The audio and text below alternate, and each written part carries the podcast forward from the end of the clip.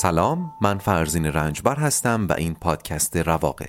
در پادکست رواق به اگزیستانسیالیسم با نگرشی روانشناختی می‌پردازیم و منبع اصلی ما هم آثار اروین گالومه.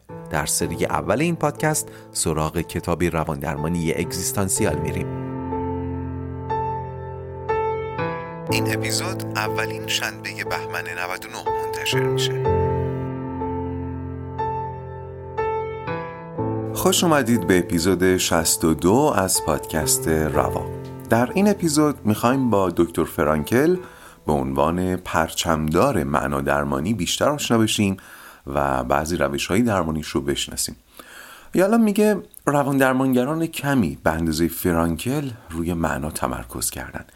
فرانکل در ابتدا یک روان درمانگر اگزیستانسیال بود ولی بعدا اسم روش درمانی خودش رو لوگوتراپی یا معنا درمانی گذاشت. و لوگو یا لوگوس در یونان باستان به معنای بسیط خرد بود و حتی به خدا هم اطلاق می‌شد این پسوند لوژی که در انتهای علوم مختلف میاد هم برگرفته از همین لوگوس مثلا سایکولوژی. همینطور واژه logic. در لوگوتراپی فرانکل معناخواهی انسان سائق اصلی و اساسی معرفی میشه. یعنی همونطور که مثلا فروید غریزه جنسی رو سائق اصلی می‌دونست و یالا مرگ رو فرانکل معناخواهی رو سائق اصلی انسان قلم داد می‌کرد و به معنا نگاه هر جایی داشت. یعنی ضمن اینکه به عنوان یک اگزیستانسیالیست سائقهای دیگر رو هم قبول داشت ولی ریشه همه استراب ها رو نهایتا در معناخواهی انسان می‌دونست. یالام که قبلا گفته بودم با بخشی از نظرات فرانکل زاویه داره میگه فرانکل بازم اونقدری که حقش بوده مورد توجه جامعه دانشگاهی قرار نگرفته. هرچند کتاب معروفش انسان در جستجوی معنا میلیون ها نسخه فروش رفته اما جامعه علمی و دانشگاهی به خاطر رویکرد احساسی و غیر علمیش خیلی بهش روی خوش نشون نداد. یالا میگه روش و منش فرانکل رگه های کشیشی داره. البته فرانکل خودش یهودی بوده. رگه های خاخومی داره. البته این تلقی غلطی نیست که خاخوم ها و کشیشان و روحانیون تمام ادیان در واقع روان درمانگران مردم قدیم بودن. شنیدن اعتراف توسط کشیش دقیقا کاریه که یک روان درمانگر امروزی می‌کنه. ولی منش یک روحانی مذهبی و یک روان درمانگر امروزی خیلی متفاوته. یالا میگه فرانکل یه پاش تو اون فضای روحانی مونده بود. البته فرانکل خدا باور بود و به مراجعانش خداباوری رو هم تلقین می کرد اما نه لزوما مذهبی. در جامعه خودمون هم زیاد می‌بینیم این طیف از خداباوری رو. یعنی کسی که قائل به دین نیست اما به خدای حکیم عادل. چرا؟ اتفاقا فرانکل دین مخصوصا ادیانی که دستگاه دارن مثل دستگاه کلیسا این ادیان رو در ضدیت با معنا درمانی خودش می‌دونست. چرا؟ چون این برداشت های جزم و سخت از دین تجربه وحی رو مختص پیامبران می‌دونه دیگه. مثلا دستگاه کلیسا میگه دو هزار سال پیش به مسیح وحی شده و حالا ما باید پیرو وحی او باشیم. اما بخشی از راه معنا درمانی در روش فرانکل تکیه بر نوعی الهامات وحیانی شخصیه. یعنی جوری عمیق بشیم در هستی خودمون چنان سیقل بدیم آینه دل رو حالا به تعبیر عرفانی که با نوعی الهامات وحیگونه معنای زندگی رو کشف کنیم. ولی در بیشتر ادیان این الهامات شخصی یا نفی میشه یا حدودی براش قائلن.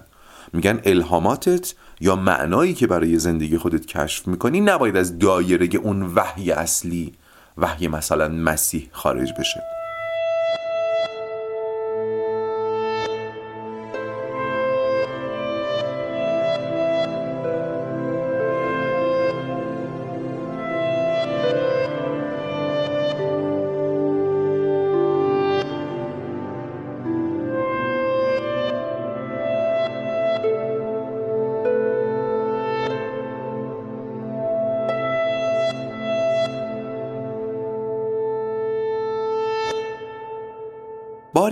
برسیم به کتاب انسان در جستجوی معنا که احتمالا خیلیاتون خوندینش.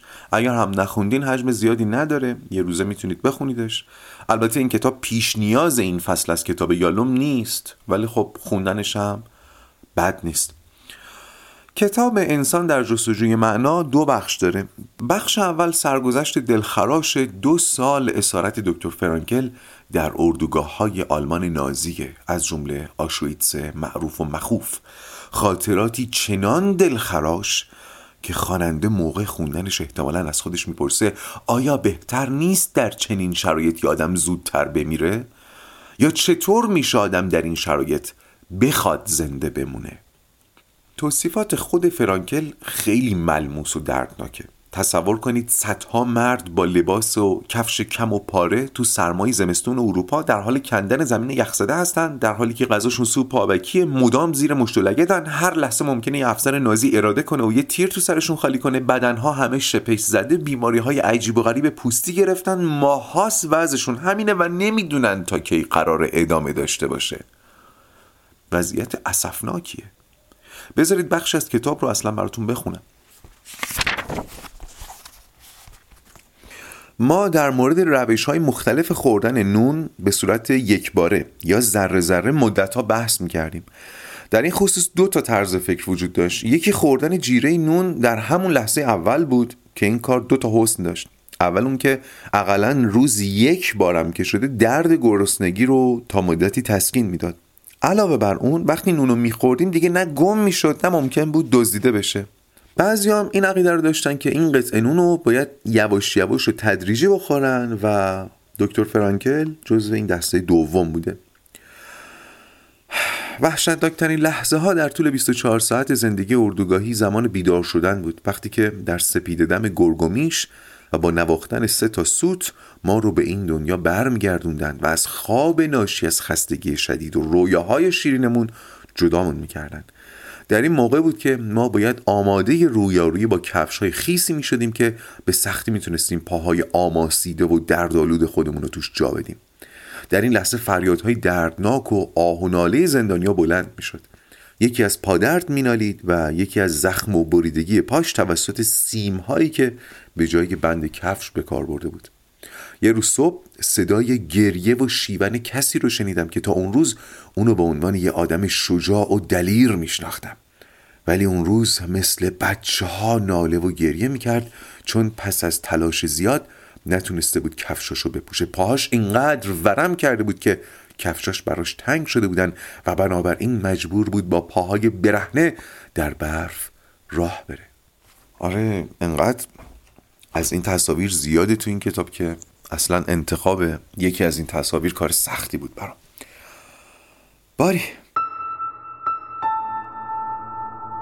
فرانکل بخش اول کتاب رو مقدمه ای قرار داده تا در بخش دوم کتابش بگه فقط کسانی از آشویتس زنده بیرون اومدن که معنایی برای زندگی یا برای رنجی که می‌برن پیدا کرده بودن. معنای فرانکل هم این بود. من دارم این رنج رو می‌کشم تا نهایت رنج آدمی رو تجربه کرده باشم و باید زنده بمونم تا آنگاه بیرون بیام و همین کتاب رو منتشر کنم و از رنج بشر بگم. خودم و وقف کاستن از رنج آدمیان کنم. زنده بمونم که بگم معنا در زندگی چقدر مهمه. فرانکل به بعضی از معناهای شخصی دیگه هم در آشویتس اشاره می‌کنه که ما بعدا هم دوباره گریزهایی بهش می‌زنیم. مثلا میگه خیلی بودن که معنای زندگیشون خانوادهشون بود. با تمام وجود می‌خواستن زنده بمونن که برگردن پیش خانوادهشون. خیلی انتقام رو معنای زندگیشون کرده بودن. می‌خواستن زنده بمونن بلکه روزی از آلمان ها انتقام بگیرن. مشخصه که فرانکل داره از معناهای شخصی حرف می‌زنه دیگه. ولی همونطور که گفتم نهان در پس این معانی حتی زمینی کلک و بنان خدا رو می‌دید. و حتی در همون اردوگاه هم سعی می‌کرد به زندانیا این روش اندیشیدن رو و این روش یافتن معنا رو یاد بده. مثلا ممکن بود به اونی که معنای شخصش انتقام بوده بگه آره تو می‌تونی تیغ عدل خدا باشی. آره تو می‌تونی تیغ عدل خدا باشی. می‌بینید به یک معنای شخصی رنگ و بوی کیهانی و الهی می‌داد. و در حالی که اگزیستانسیالیستا تلاش می‌کردن نقش خود انسان رو پررنگ کنن تأکید فرانکل بر مشیت الهی به مذاقشون خوش نمیومد فرانکل میگه ما شاهد بودیم که معانی فردی افراد بسته به استحکامشون چقدر دووم میارن یعنی مثلا بودن کسانی که برای خودشون معنای فردی داشتن ولی معناشون مثل معنای فرانکل دو سال دووم نمی آورد. مثلا سر شیش ماه طرف می‌دید که نه واسه این معنا نمی‌خوام یا نمی‌تونم این همه رنج رو تحمل کنم. فرانکل میگه ما یه سهمیه سیگار داشتیم و اصلا سیگار پول رایج اردوگاه بود. باش تهاتر می‌کردیم. بعد هر وقت می‌دیدیم یه نفر داره سیگاراشو بیرویه می‌کشه میفهمیدیم که آخ آخ آخ آخ. دیگه از معنا توهی شده و داره به استقبال مرگ میره.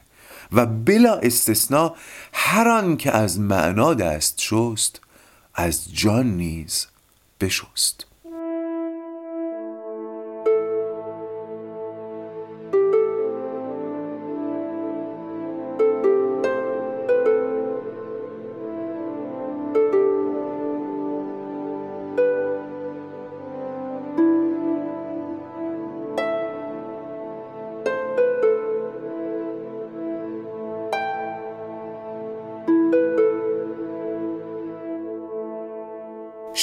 تحلیل و استدلال فرانکل تحت تاثیر فروید بود. به خاطر همین لوگوتراپی رو بعدا مکتب سوم وین معرفی کرد. مکتب اول وین که مال فروید بود. گفتم فروید سائق اصلی زندگی بشر رو لذت خاصه میل جنسی می‌دونست. مکتب دوم مال آدلر بود شاگرد فروید که سائق اصلی رو خشم معرفی می‌کرد و ریشه روان ها رو بیش از همه در سرکوب خشم می‌دونست و چون فروید تردش کرد به خاطر این نظریه نظریه که بعدا خود فروید هم قبولش کرد آدلر رفت مکتب خودشو بنیان گذاشت. مکتب دوم وین. و نهایتا مکتب خودخوانده سوم مال فرانکل بود که سایق اصلی رو معناخواهی می‌دونست. البته این نکته رو باز باید تاکید کنم که این میزان از ساده سازی نظریات به هیچ شما نباید ارزش و اهمیت و عمق نظریات فروید و آدلر و دیگران رو نادیده بگیره. مثل این میمونه که من بگم نیوتون جاذبه رو کشف کرد و ازش عبور کنم. بله ولی به این که ختم نشد. فیزیک به قبل از نیوتون و بعد از نیوتون تقسیم میشه. باری البته خود فرانکل هم اهل ساده سازی بود ساده سازی روانشناسی. و یالام این خورده رو بهش می‌گیره. میگه خیلی تلاش می‌کرد مفاهیم روانشناسی رو در قالب جمله های کوتاه بگنجونه و این مفسد انگیزه بعدا فرانکل برای اینکه بین سه مکتب وین آشتی برقرار کنه گفت این سه تا مکتب با هم ارتباط تکاملی دارن. یعنی مکتب فروید که اصل رو بر لذت می‌دونه برخواسته از دوران کودکی انسانه. زمانی که انسان هیچ حائلی رو بین خودش و لذت بر نمیتابه. مکتب فروید داره اون بخش زندگی رو کودکی رو واکاوی می‌کنه. مکتب آدلر که خشم رو سایق اصلی می‌دونه دوران نوجوانی و جوانی رو پوشش میده. زمانی که اراده انسان بیش از هر زمانی معطوف به قدرت رشد کنم پیشرفت کنم منم منمش زیاده در نوجوانی و جوانی. میگه مکتب آدلر این بخش از زندگی انسان رو پوشش میده و مکتب من که بر معنا و معناخواهی تاکید داره قرار دوران بلوغ و پختگی انسان رو روایت کنه. حالا ما هم در آینده به چنین مفهومی می‌رسیم. نه دقیقا این ولی چنین مفهومی. خب رابطه استراب و ترس رو یادمونه دیگه. استراب یعنی ترسیدن از هیچ چیز که بعد میگرده یه چیزی برای ترسیدن پیدا می‌کنه تا با اون ترس عینی بتونه بجنگه. حالا یا بجنگه یا ازش بگریزه. مثلا استراب آزادی تبدیل میشه به ترس از مسئولیت بعد حالا ما یا با مسئولیت میجنگیم یا ازش فرار می‌کنیم. قبلا گفتم در سایق پوچی این روند فرق می‌کنه. بیش از اون که شبیه جنگ باشه میشه بهش گفت تکاپو. فرانکل هم همین نظر رو داره. میگه میل به معنا شبیه هلداده شدن نیست. شبیه فرار کردن یا شبیه فریب خوردن نیست. یک انرژی درونیه که آدمی از دنبال کردنش حس قنا می‌کنه. فرانکل معتقد هر کس باید معنای شخصی خودش رو پیدا کنه و کار روان درمانگر اینه که به مراجعش در این راه یعنی یافتن معنای شخصی کمک کنه. و نهایتا فرانکل کل فرایند معناخواهی رو به سه تا شاخه تقسیم می‌کنه ولی چون این سه تا شاخه در دل تقسیم بندی یالوم هم جا می‌گیره در اپیزودهای بعد بررسیش می‌کنیم. یعنی کار ما با فرانکل این اپیزود تموم میشه فقط میمونه گریزهای گاه به گاه. اما بریم سراغ چند مورد بالینی.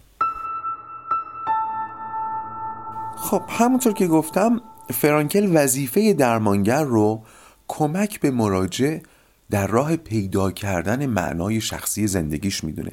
و در شیوه خاصی از این روش فرانکل تلاش می‌کرد نوعی ارتباط منطقی و الگوی معنایی در وقایع زندگی مراجعش پیدا بکنه. وقایعی که شاید حتی ظاهرشون مصیبت بود. اشکالی که یالون به این روش فرانکل می‌گیره اینه که بعضی وقتا نیاز به یک نبوغ خیلی زیادی داره. اینکه بتونی از دل مصیبت معنا بیرون بکشی. مثالی که یالوم از فرانکل نقل می‌کنه ماجرای یک آقای دکتر سالمند و افسرده است که نمی‌تونست با غم درگذشت همسرش که دو سال پیش از دستش داده بود کنار بیاد. حالا از قول فرانکل اینطور نوشته. حالا چطور می‌تونستم کمکش کنم؟ باید بهش چی می‌گفتم؟ از دل این رنج چطور باید معنا بیرون میکشیدم؟ خب چیزی بهش نگفتم بلکه ازش این سوال پرسیدم. دکتر چه اتفاقی میافتاد اگر شما اول از دنیا رفته بودین و همسرتون باید بعد از شما دوام می آورد دکتر گفت او این خیلی براش وحشتناک بود. چه رنجی می‌کشید؟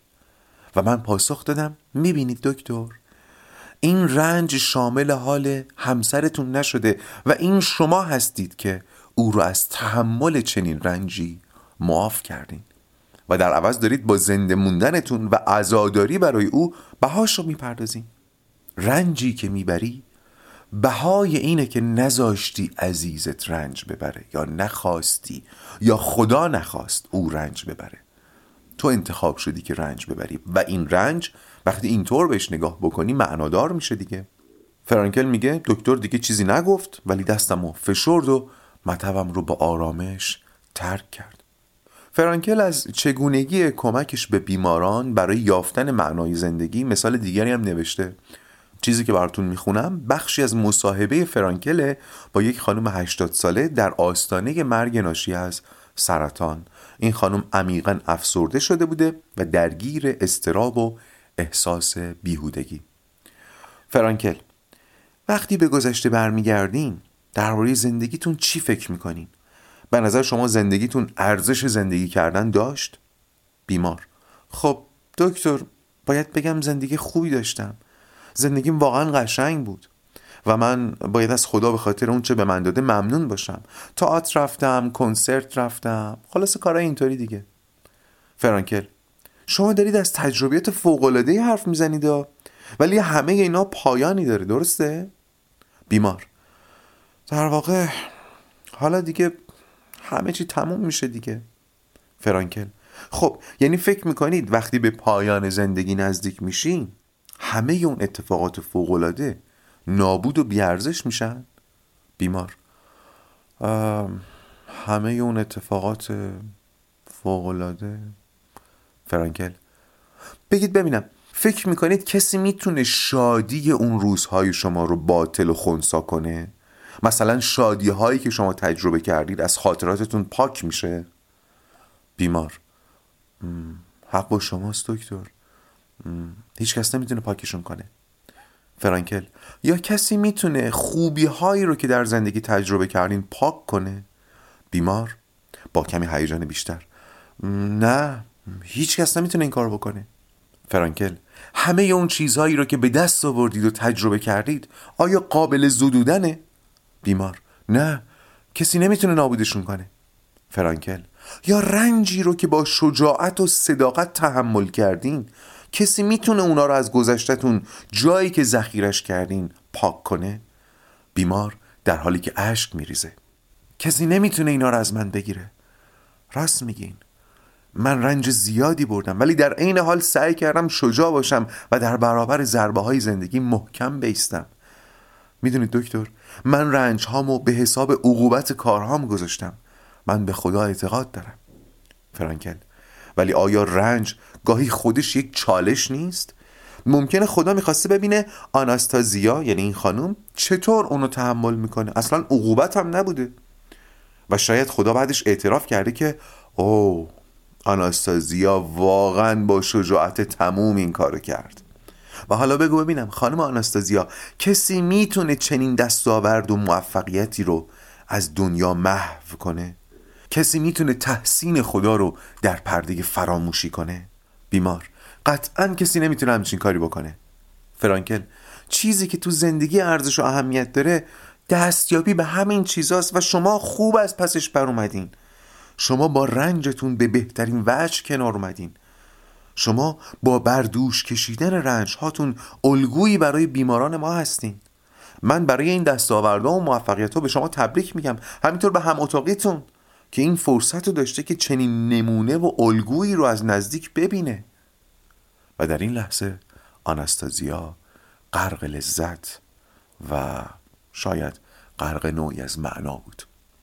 فرانکل گزارش می‌کنه که این مصاحبه احساس پرمعنا بودن رو در بیمارش تقویت کرد و افسردگیش در هفته های باقی مونده از زندگیش از بین رفت و با سرفرازی و ایمان دنیا رو ترک کرد.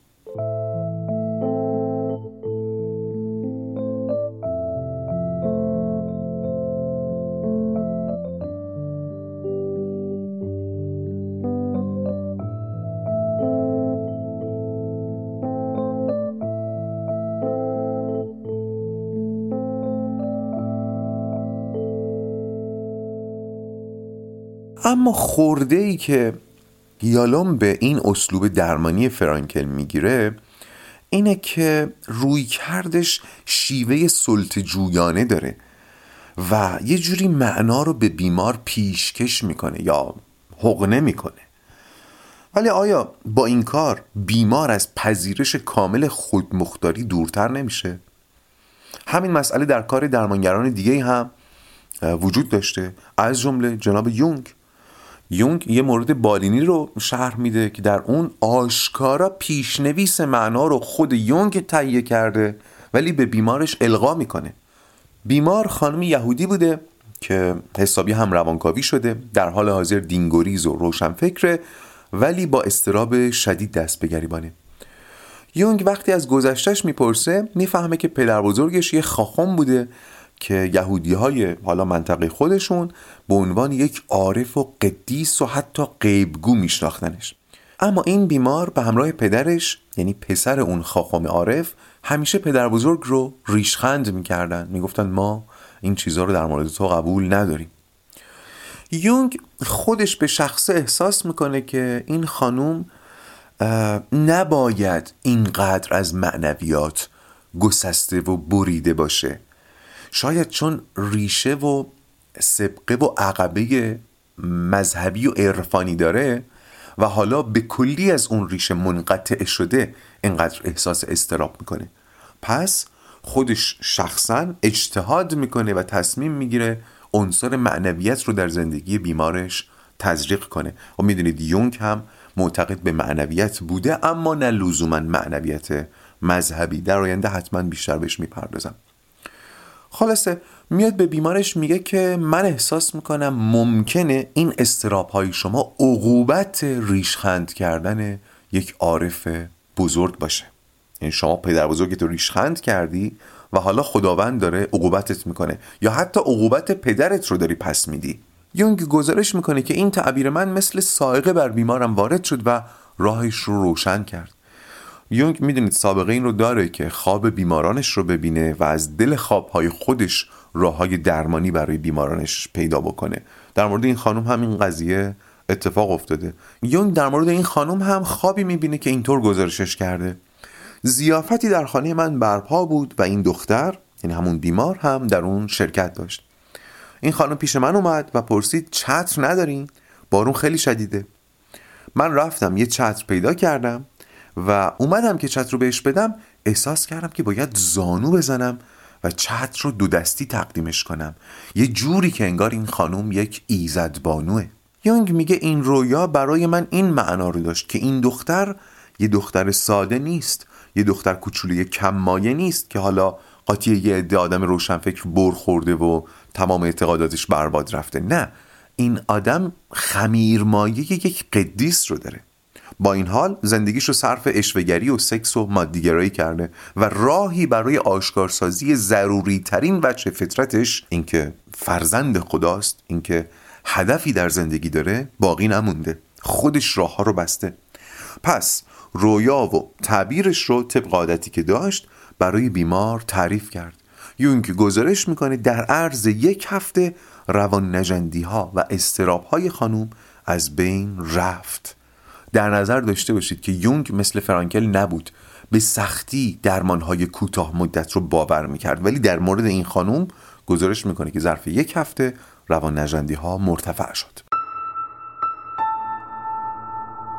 یالام از قول روان درمانگران دیگه هم چنین موارد بالینی رو گزارش می‌کنه. یعنی روشی که در اون بیمار رو آشکارا به سوی یک هدف هدایت کنن به سوی یک معنا رهنمون بشن. معنا رو در واقع بجوان بذارن دهن مراجعشون.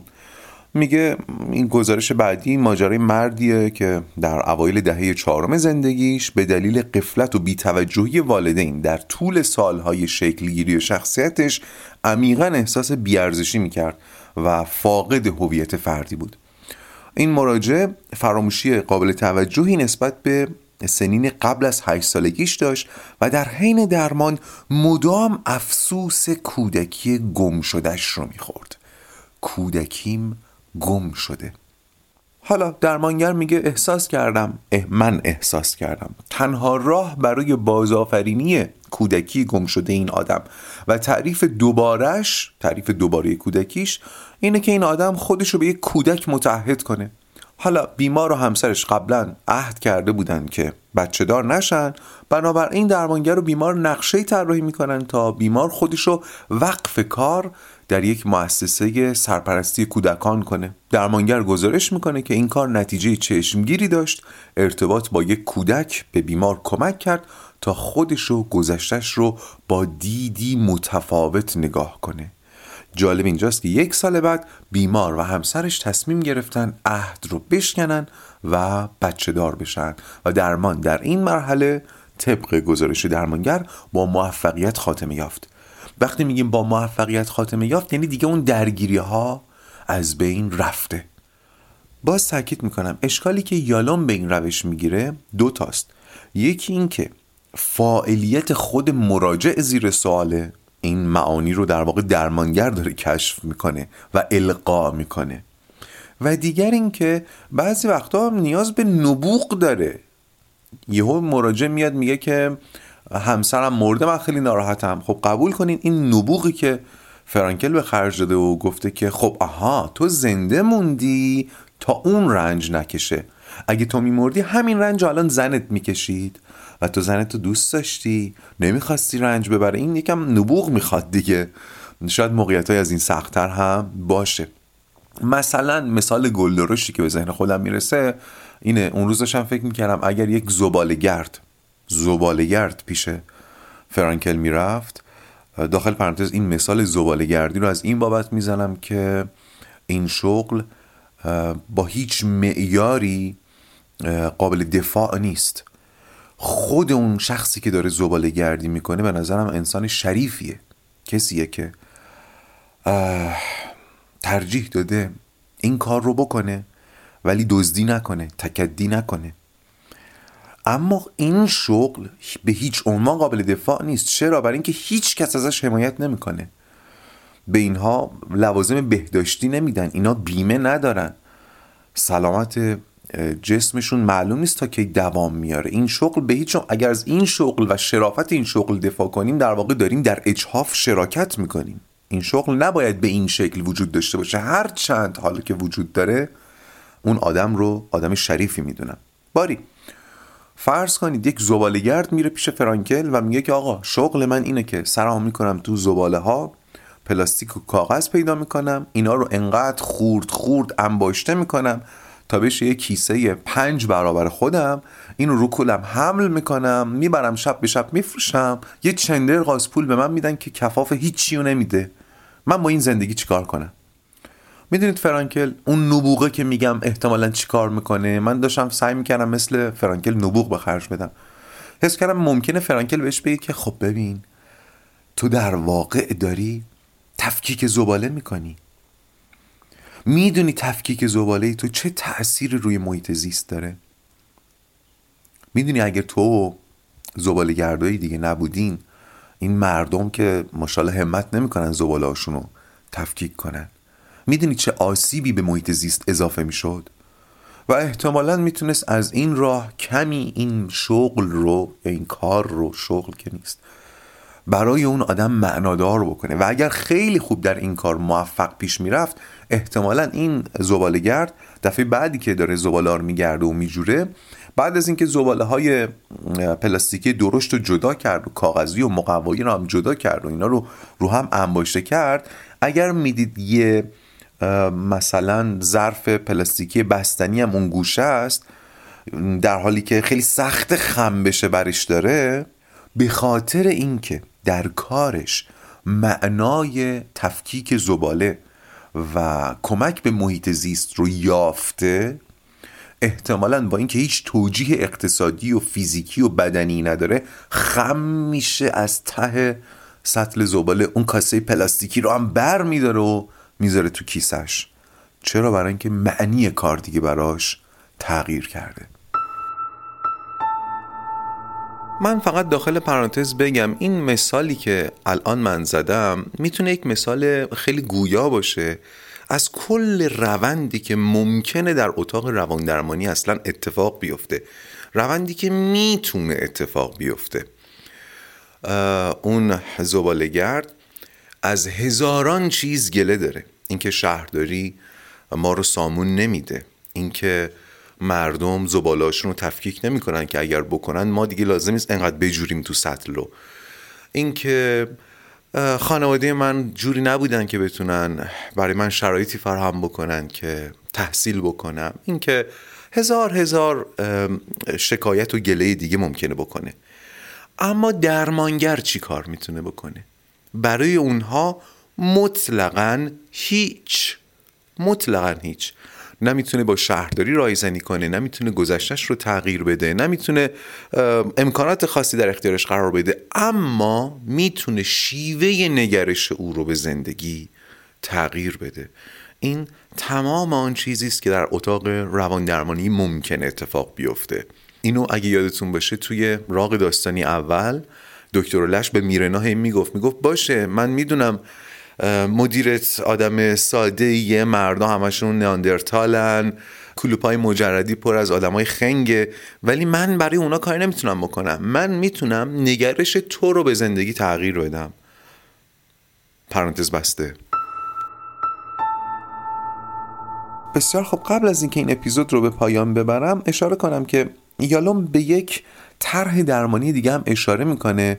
طرحی که درش تلاش می‌کنن خود مراجعان رو شبیه فرانکل کنن. یعنی اون نبوغ رو در مراجعان ایجاد بکنن که خودشون مثل فرانکل بتونن از موقعیت های احتمالا مصیبتبار و رنجاور معنا بیرون بکشن. با یک سری تمرین حتی تمرین که مثلا یه نقاشی بهشون نشون بدن که اگر خیلی درش دقیق بشی می‌تونی یک چیز زیبا ازش بیرون بکشی. خب یعنی مثلا یه سری خط خطیه که اگر بتونی توش دقیق بشی ممکنه یه گل زیبا هم درش ببینی. با یه سری تمرینای اینجوری تلاش می‌کنن اون نبوغ فرانکلی رو در مراجع ایجاد بکنن که خودش بتونه فرانکل خودش باشه.